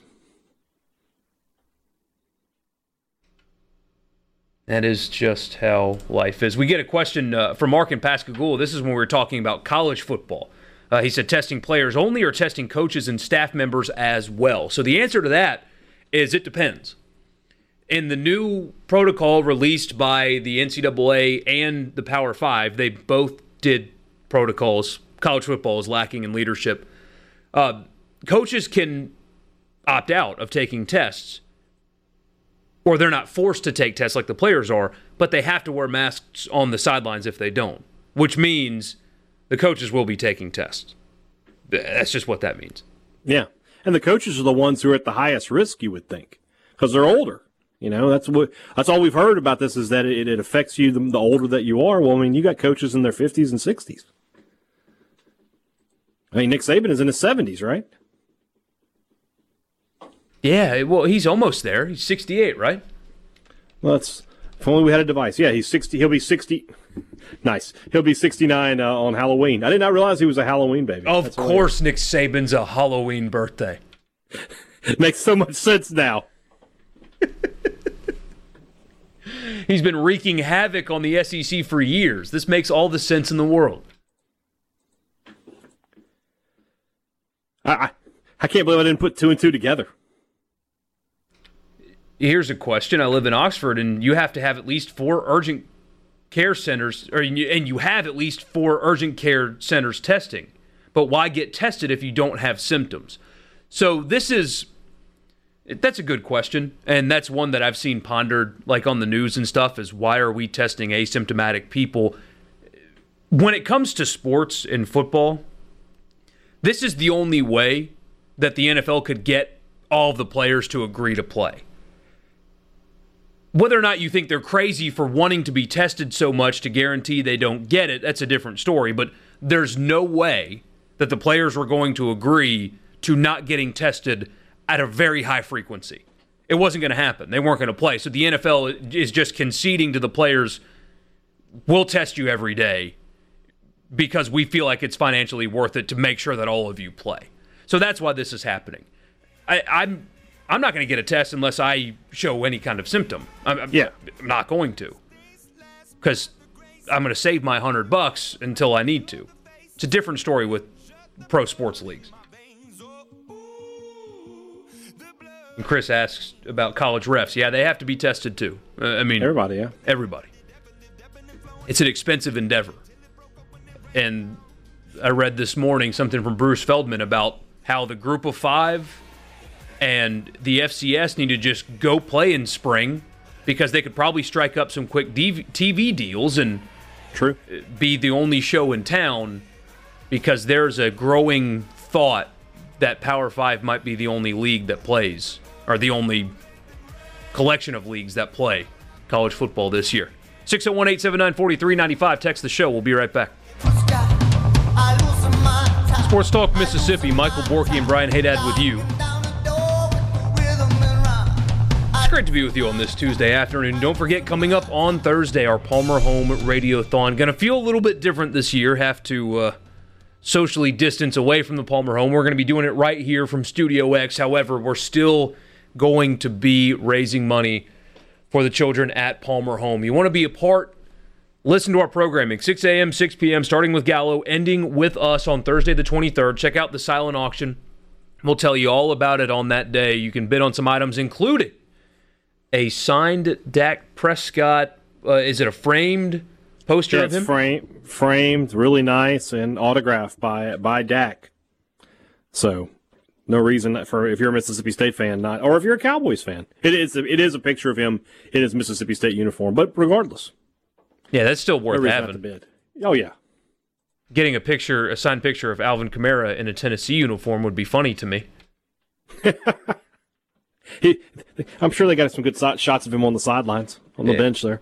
Butch Jones uh, seemed to have forgotten that he had that guy on his team, but nevertheless. Uh, Jeff says his girlfriend was. Te- oh, let me finish. 6 a.m., 6 p.m. Palmer Home Radiothon on Thursday. Donate if you can, but more importantly, I know 2020 has been a tough year, especially financially for a lot of people. So if you can't donate, help us spread the word. Tell a friend, share our post on social media if you have it. 6 a.m., 6 p.m. The Palmer Home does not take government money. It's all up to us to make sure that we can continue to help provide great houses and facilities for these kids that have been taken from very difficult situations. It's a great event. Looking forward to having it on Thursday. Looking forward to having you join us and help us spread the word. Know it's been a tough year. If you can, we'd love for you to help in any way. And that includes just telling your friends and listening to us from 6 to 6. Uh, Jeff says his girlfriend was tested for coronavirus and they gave her a swab and she found out in about 15 minutes. If I understand it correctly, you can correct me if I'm wrong. the availability of those immediate quick turnarounds aren't very high. And the accuracy is not as solid as the thing up the nose, send it off, get the results back test. I may be wrong, but based on what I have read recently, the availability of that quick turnaround test like that is not very high. I could be wrong though. Yeah, I'm not even going to attempt to to make a, a, a, a, an idea on this. I just I don't know. Mike says Lou Saban ain't young. It's true. It's true. He's he's he's getting up there. And we did get a couple of uh, texts asking about you know these players getting tested every day. Isn't the the, the test painful? NBA players and the NFL players, and probably most people at this point, I haven't taken the test yet. And to tell you the truth, uh, nobody that I speak to regularly has either. Just have just haven't done it. But I know that the the athletes that we've been talking about will not have to get the huge swab uh, shoved up their nose and poking around at their brain. It's uh, like they'll have to spit in a vial or get their mouth swabbed or something. But it's far less invasive now than it would have been if they were trying to play three months ago. Yeah. Yeah, they they they've they they've they've made the test a little less, uh, like you just said. I like that word, invasive. It's extremely invasive. I wouldn't do it, Feels- man. feels like I, I just another word, quarantine. you know? Like, for, forget it. I, I'm not. I'm not getting that thing. So I'll just stay at home for 14 days. There's no way that's going up there. And the governor of New York did a demonstration, and they showed it on the uh, the morning news show that my wife watches. And I saw that, and he gets it done and turns to the camera is like, "See, it's that easy." And I thought, "Forget you." No, it's not. that looked terrible. Also, some of his policies have been terrible, but tune into Gallo at six for for more on on that. In the morning. Coming up here uh, to start the 5 o'clock hour for the college football fix, quarterback room rankings. This came from 24 7. Did get a Mississippi State mention, but they're low on this list. Maybe lower than they should be. So we'll discuss next who has the best quarterback rooms in college football. I bet you can guess number one. By the way, a local television anchor in Baton Rouge decided to troll number one, Trevor Lawrence and Clemson, in a newscast recently. Trevor Lawrence got engaged, and this local news anchor said, No word about Joe Burrow, but I'm sure he's a proud dad. Or no word from Joe Burrow, but I'm sure he's a proud dad. Gosh, Yeah. that's rough. It's funny, but also maybe as a newscaster, you don't taunt a college kid about getting engaged. I, I don't know. That's that's just me. So we'll talk about that next. Quarterback rooms. Who's up front and who should Mississippi State be ahead of? We'll discuss next in Sports Talk Mississippi. Like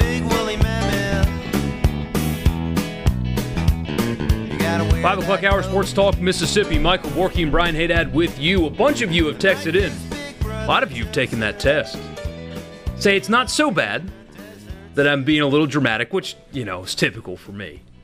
You're braver than I. I wouldn't have done it, but glad to hear that it's uh, not near as bad as the way it looked when I saw it. And um, glad to see a lot of you are okay. I mean, I didn't, I did not expect this many people that listen to this show have taken that test. In fact, I got a a text from from a really good friend of mine, old friend that actually had it. I had no idea. Shows how much I keep into communication with people I call good friends, but um, yeah, I know, right? That's embarrassing. I shouldn't have said that out loud. It is great to be with you on this Tuesday afternoon. It is just after 5 o'clock. That means it's time for the college football fix.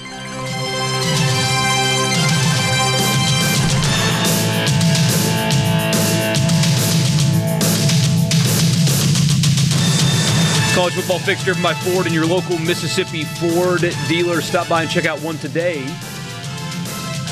Hey, Dad, I learned that we might be getting a new round of stimulus checks. So maybe a new car is in order for Mr. Haydad.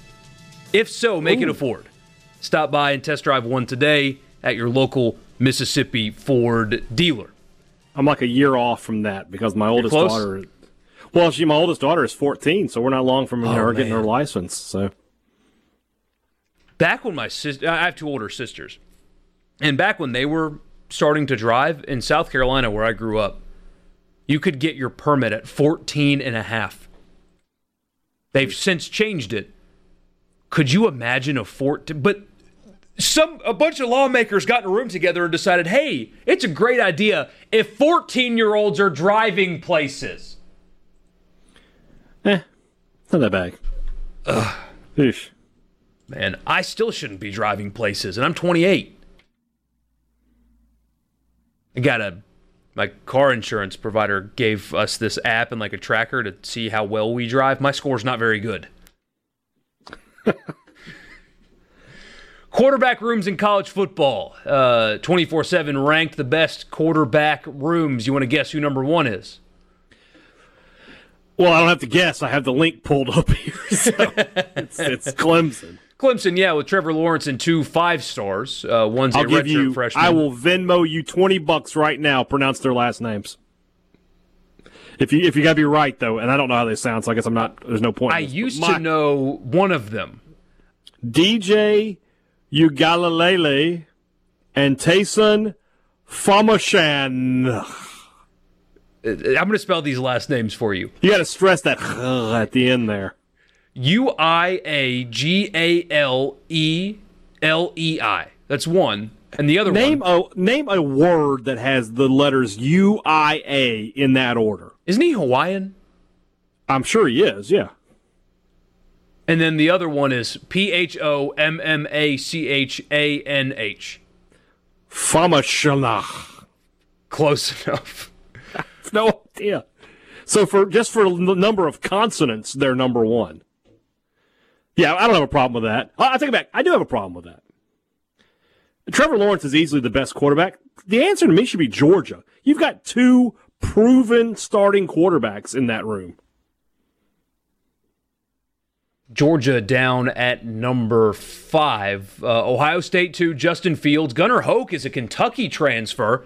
Yeah. Uh, going to play Started his some games. Graduate year uh, at Ohio State. Figured he just wanted to try to get a ring, maybe.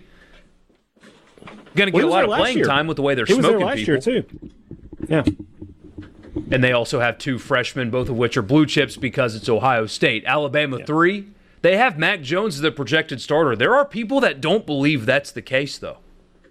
This guy's one of them. I'm, remember when I picked uh, Kelly Bryant, Trevor Lawrence? You I'm doing the that. exact same thing here. Mac Jones will be out, but I don't know when midseason's going to be, but Bryce Young will be that guy. Man, I remember you nailed that. You yeah, and you called the exact the timing too. You said It's it's, going to happen within four games because the redshirt Right. rule and Bryant's going to leave and transfer somewhere else. I think the same thing is. I don't know that Mac Jones will. Tr- well, he's a junior. I guess he's still got some uh, some wiggle room. But Bryce Young's the quarterback of the future there. Paul Tyson, shout out to him. He's Bear Bryant's great grandson. Number four is Texas. Sam Ehlinger, the senior, really good player. Behind him is a handful of top 100 quarterbacks. Texas has recruited very well under Tom Herman. Yeah, I can't disagree with that. I saw a national recruiting analyst say that uh, there's some blue chip in the state of Texas that I think committed somewhere else, and it was uh, their response was, "This is the biggest indictment on Tom Herman's recruiting at Texas." And I wanted to say, "You're a recruiting guy. Have you seen how Tom Herman is recruiting at Texas? Talent acquisition is not his problem there." No. Number five is aforementioned Georgia. Jamie Newman, the Wake Forest transfer. JT Daniels, the Southern Cal transfer. And Georgia, because it's Georgia, has stockpiled elite level quarterbacks behind those two guys. And Stetson Bennett is sort of the uh, the guy you don't see very much of anymore. He, he is a career backup who seems to have no desire to leave Georgia. Just happy being there, being a Georgia Bulldog. He's a dog, red and blue through and through. Red and blue. Or red and black, sorry. You- You're thinking you're thinking Yeah. of Richard Cross. Yeah, for sure. I Have you seen the video of him getting knocked over on the sidelines, by the way, in those red pants? Richard Cross? Yes. In Gainesville. I haven't seen that. No, I'll have to check that out. I've seen the one that Yancey, of Yancey Porter getting blasted at uh, at an Ole Miss practice, but I have not seen Richard. Oh man, it's so good. It was front and I think it was on Dor- YouTube? It's on. I think you we can find it on YouTube.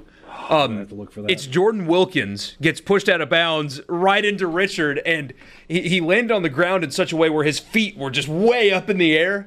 And we had listeners to this show for the entire week after doing they, they were crossing. So they would send pictures of themselves on their back with their feet up in the air. Like one guy pulled over to do it on the side of the road. I got to find this. I'll, I'll I'll be looking for it. He's in bright red pants too. Uh, number six, number six, Florida. Kyle Trask, Emory Jones, and Anthony Richardson. That's an interesting one. Tra- I toot the Trask horn like crazy. He was great last year, but And Jones has played a good bit. Uh, you know, hasn't never started, I don't believe, but he's good. This is where they start losing me. Stanford at seven. Well, Davis Mills is a really good quarterback. He can was play. a big time recruit, and he, he's played well out there. North same with- Carolina at eight. I mean, they got Longo, so that automatically bumps them up a little bit. Sam Howell, yeah. but yeah, but you're right. Like Sam Howell, great player, but these other two guys, who? I, mean, I know Jacoby Criswell was a was a good recruit, but you know, See, th- No. like I said, this is kind of where you're starting to lose me a little bit. Uh, Minnesota, Tanner Morgan, very good. Don't know anything about their sophomore and two freshmen behind him. Iowa State, Brock Purdy's okay. I think people, he's a good player. I think people like him more than they probably should. Mississippi State at 11. If you could So- trade a quarterback room, and uh, you certainly can't accuse me of being a Mississippi State homer. Uh, just read the message boards. um, KJ Costello has a body of work that exceeds even Tanner Morgan, but definitely Sam Howell. Definitely better Cos- than Davis Mills at Stanford, who Costello, he was better yeah, than.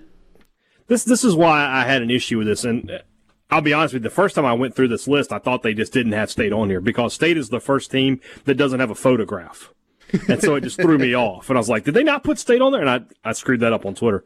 But Costello has got a body of work that's as good as anybody on this list outside of, let's see, Lawrence, Fields, Ehlinger. I mean, his body of work is better than Trask. It's better than uh than Newman. It's He's better done than it for longer than Jones. Trask. Yeah. And then from a backup perspective, now you can sit there and argue with me, which is what they that uh, I think Bud Elliott wrote this that Shrader's not a great fit for the Leach offense, but in terms of talent and in terms of experience, Shrader's got as much as any backup is going to have in the country. So yeah, Well, why is he not a great fit for the offense? I, know, don't how that he, was. I don't know that he's not a great fit.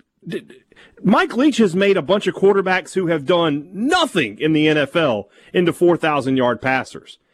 You know, I, I don't know why he can't be a good fit. You know, people are going to say, well, he's not accurate enough. Well, he completed 50, almost 59% of his passes as a freshman in a offense that I will generously describe as not quarterback friendly. We So there's no uh, there's no reason to think that he can't. You know, he's going to redshirt this year. Why can't he be better next year? I, he could. I don't see why they don't. People are just going to go ahead and write him off. I, I, I am not. I, I wouldn't either. And Will Rogers was a high profile recruit, high enough anyway. But it, to just dismiss Shrader as not a good fit for the offense, probably because you only just looked at box scores, is really disingenuous, especially when it's a true freshman who was not supposed to play last year. Yeah. And yeah, he struggled at times. Of course he did, because he's a true freshman. We say the same thing about Plumlee and Corral at Ole Miss. Right. But he showed you flashes of being a, and a good from a recruiting standpoint, Maiden was highly recruited. He was a four star guy. So I state should be higher. I'll say that. And I don't disagree. I don't disagree at all. Bunch of your texts come in. We'll get to those next. Sports Talk Mississippi.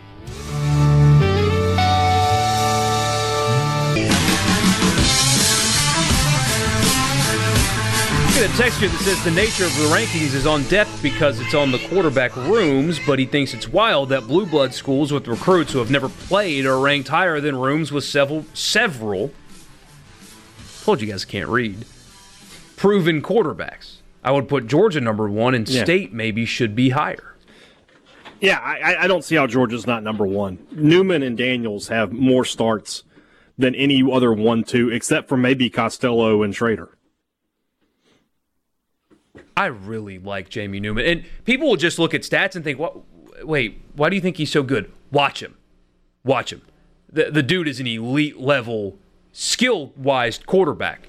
Now, there's a reason his numbers weren't great in certain cases. Part of that is when he's playing Clemson, um, he doesn't have a single player on his team that Clemson would take. So there's a talent discrepancy there that makes it really hard to play quarterback. As Haydad mentioned earlier in the show, I mean, if you get drafted to play quarterback for the Cleveland Browns and you struggle, it doesn't mean you're a bad quarterback. Yeah. Put Tom Brady in Cleveland. He doesn't make it 20 years, but I was going to say for 20 years, and how many Super Bowls does he win? Zero. He's cast out as a bum after a season and a half, and they go draft another sorry sap for a quarterback. I mean, that's that's what happens. So eh, his skill set and his talent level are through the roof. Production doesn't match it, but I think there's some other factors involved there. He also got hurt last year a little bit as well. Trying to see if there's anybody else. And, you know, for honestly, I mean, shouldn't Ole Miss be a little bit higher? Because Plumlee and Corral, you've got a ton of starting experience there. They both played. Yeah. I saw uh, there was a uh, uh, there's a new SEC, I think it's SEC Stat Cat, one of those new Yeah. data analysis websites, and uh, they shared a diagram of just one like basic pass route, and they said, "Hey, look, it's Rich Rodriguez's route tree." It's a smash. That's all he's got. Spot the lie. That's not wrong. Cody and Tupelo says he thinks Mac Jones will be the quarterback. He also thinks he will play in the NFL, maybe as a backup. Thinks he's really good. You saw in limited action how good he can be. Helps He's that he was good. throwing to those guys, but you saw some So flashes. Kelly Bryant's good, but Trevor Lawrence was great. And Bryce Young is of the same sort of cut, I think. I did not know this. From the 662 in Mississippi, you could get a driver's license at 14 if you had a farm permit saying you worked on a farm.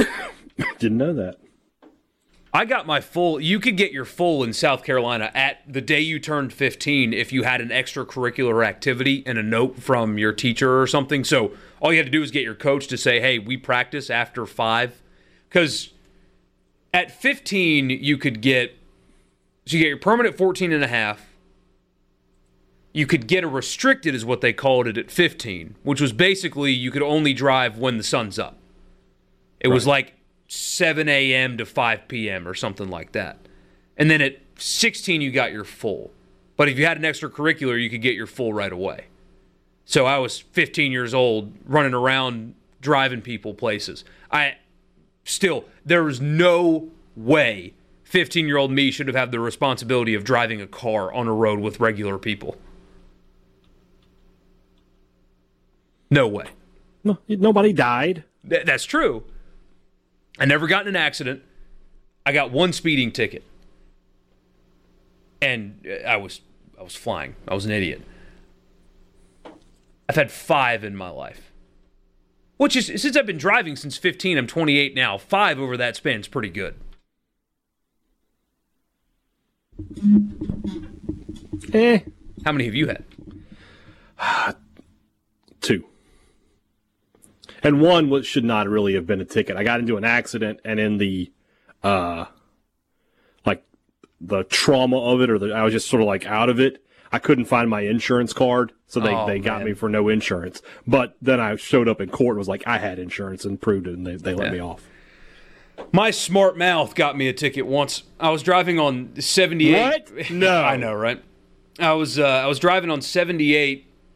Uh, it was in between Tupelo and Birmingham, uh, going home from break in college, and it's a three lane highway, and I was driving in between two 18 wheelers, and one started swerving pretty bad. I mean, pretty bad. So I sped up to get out from in between them because I thought "Uh, if he swerves any more, I'm stuck and I'm trapped in between two 18 wheelers.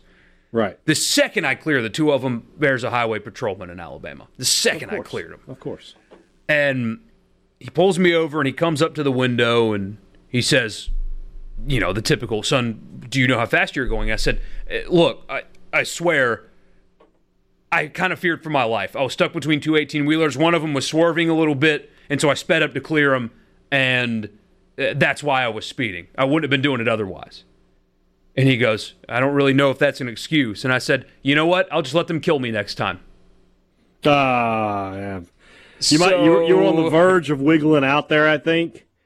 And you, if you just been like, I, I know, and I'm sorry, but that's that's the way I felt at that moment. He might have been like, you know what, get on out of here. But no, you you you you ruined it for yourself. Yeah. And he came back to the window. I don't know if he was lying or not, but he said, I would have given you a warning. Would Yeah. have. And I then agree. handed me think- the ticket and walked away. I deserved it, man. That was so I stupid. think I think I think you were on the. I think you, you dug your own grave there. No question. No question about it. Yeah, it did feel kind of good, though, for a second. Oh, I'm sure. Such a little smart, you know what? Yeah. Hasn't much changed, but you know.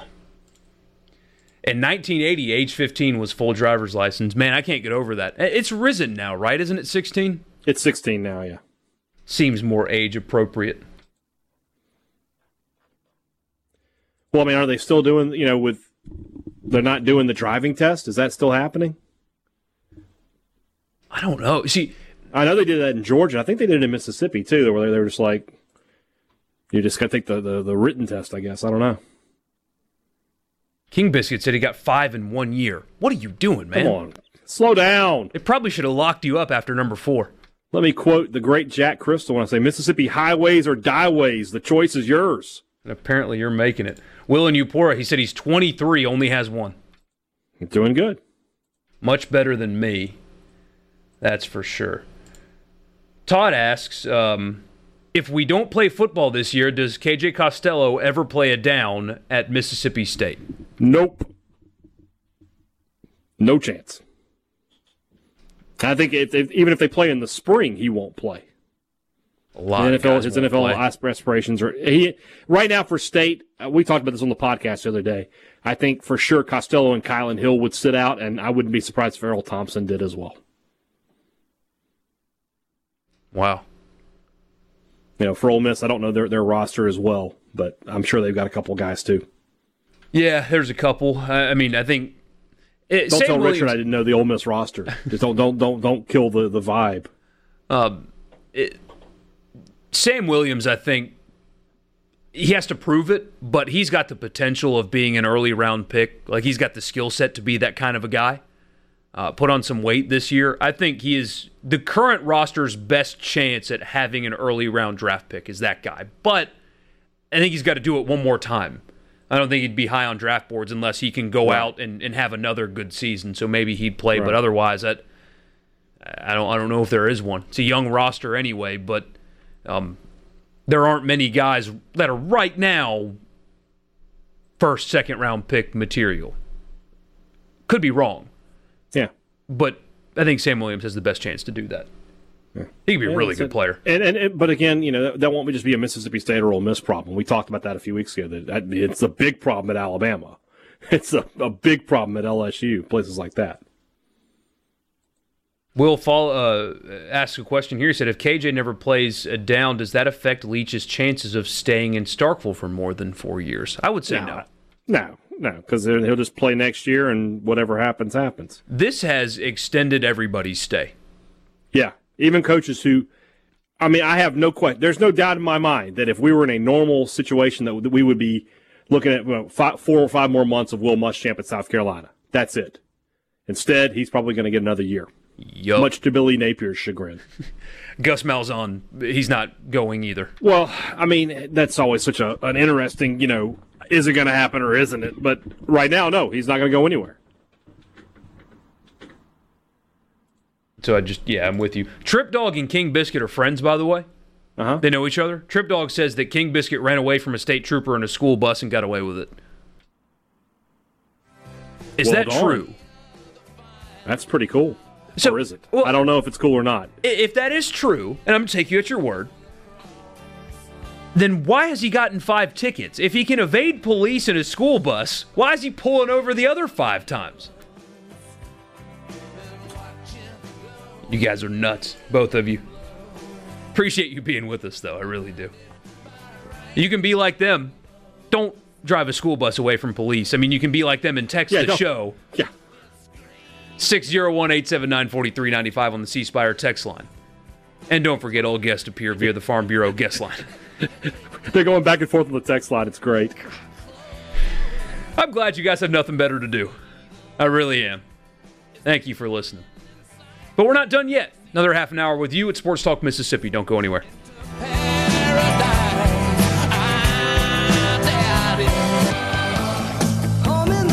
Skip and Purvis says he's had too many speeding tickets to count. Notables 112 and a 70 in 1967. What were you driving in 67, man? 128 and a 55 in 1969. What kind of car were you driving? And where were they?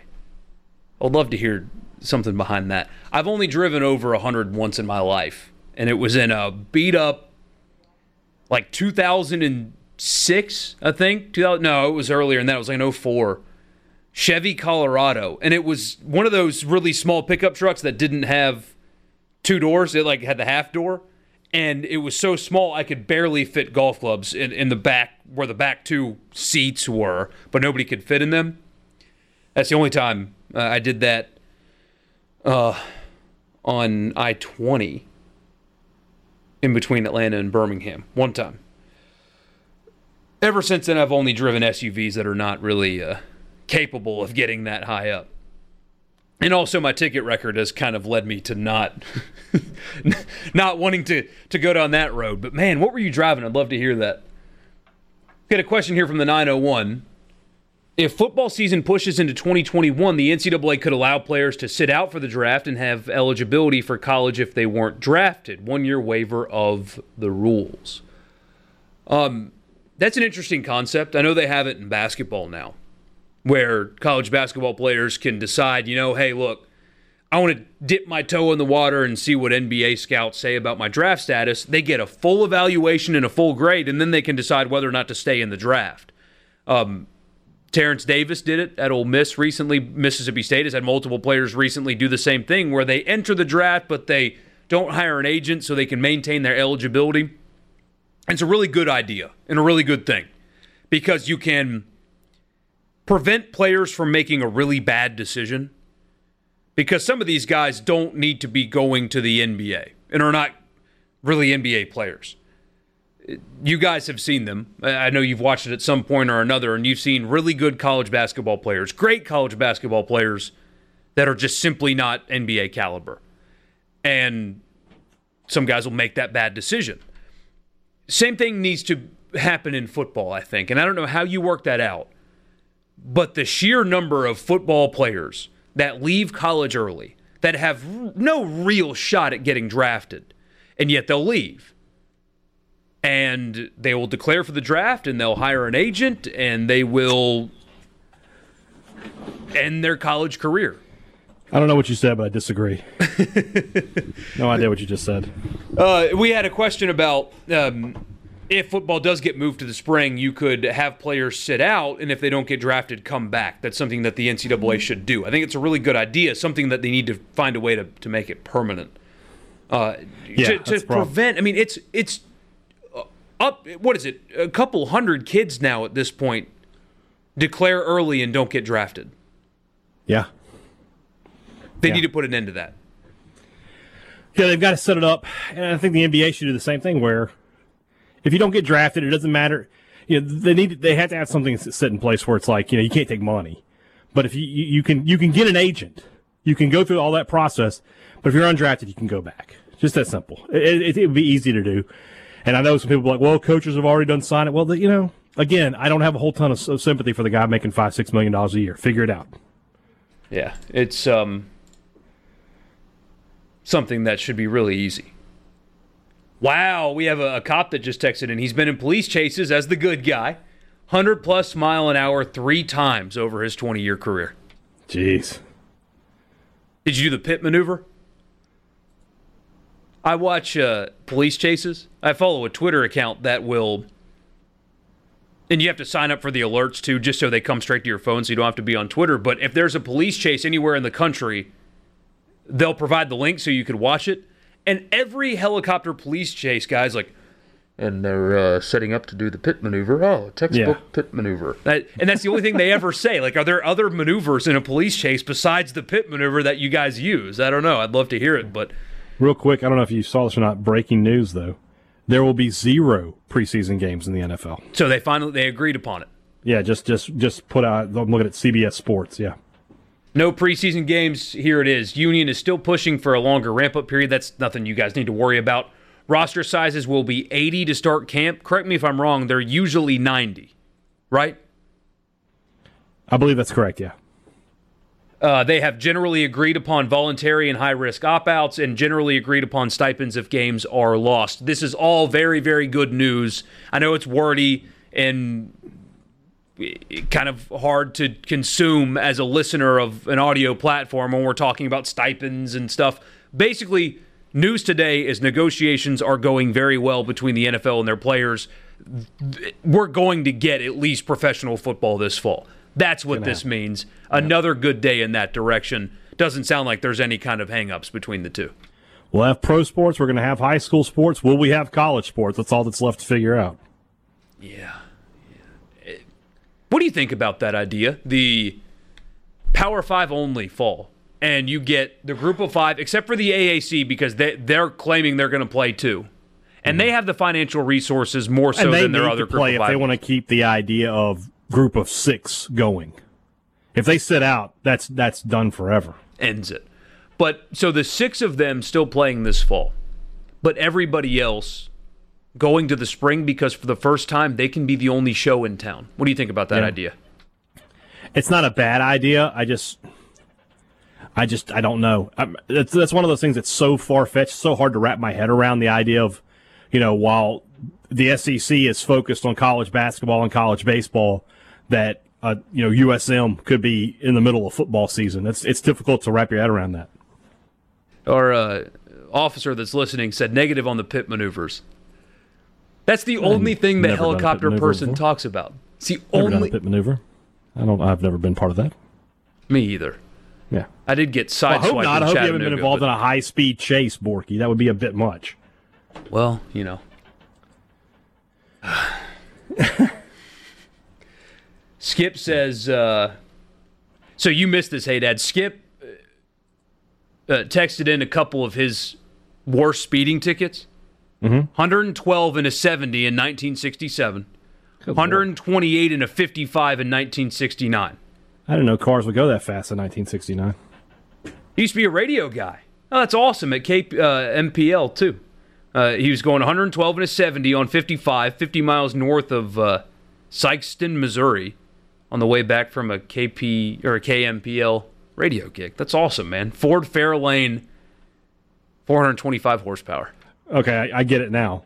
I see you could definitely get up to 120. 120. 66 Ford Fairlane. I off the top of my head, I don't know what that looks like. It's sharp. Oh man, Oh wow, yeah, that's a classic.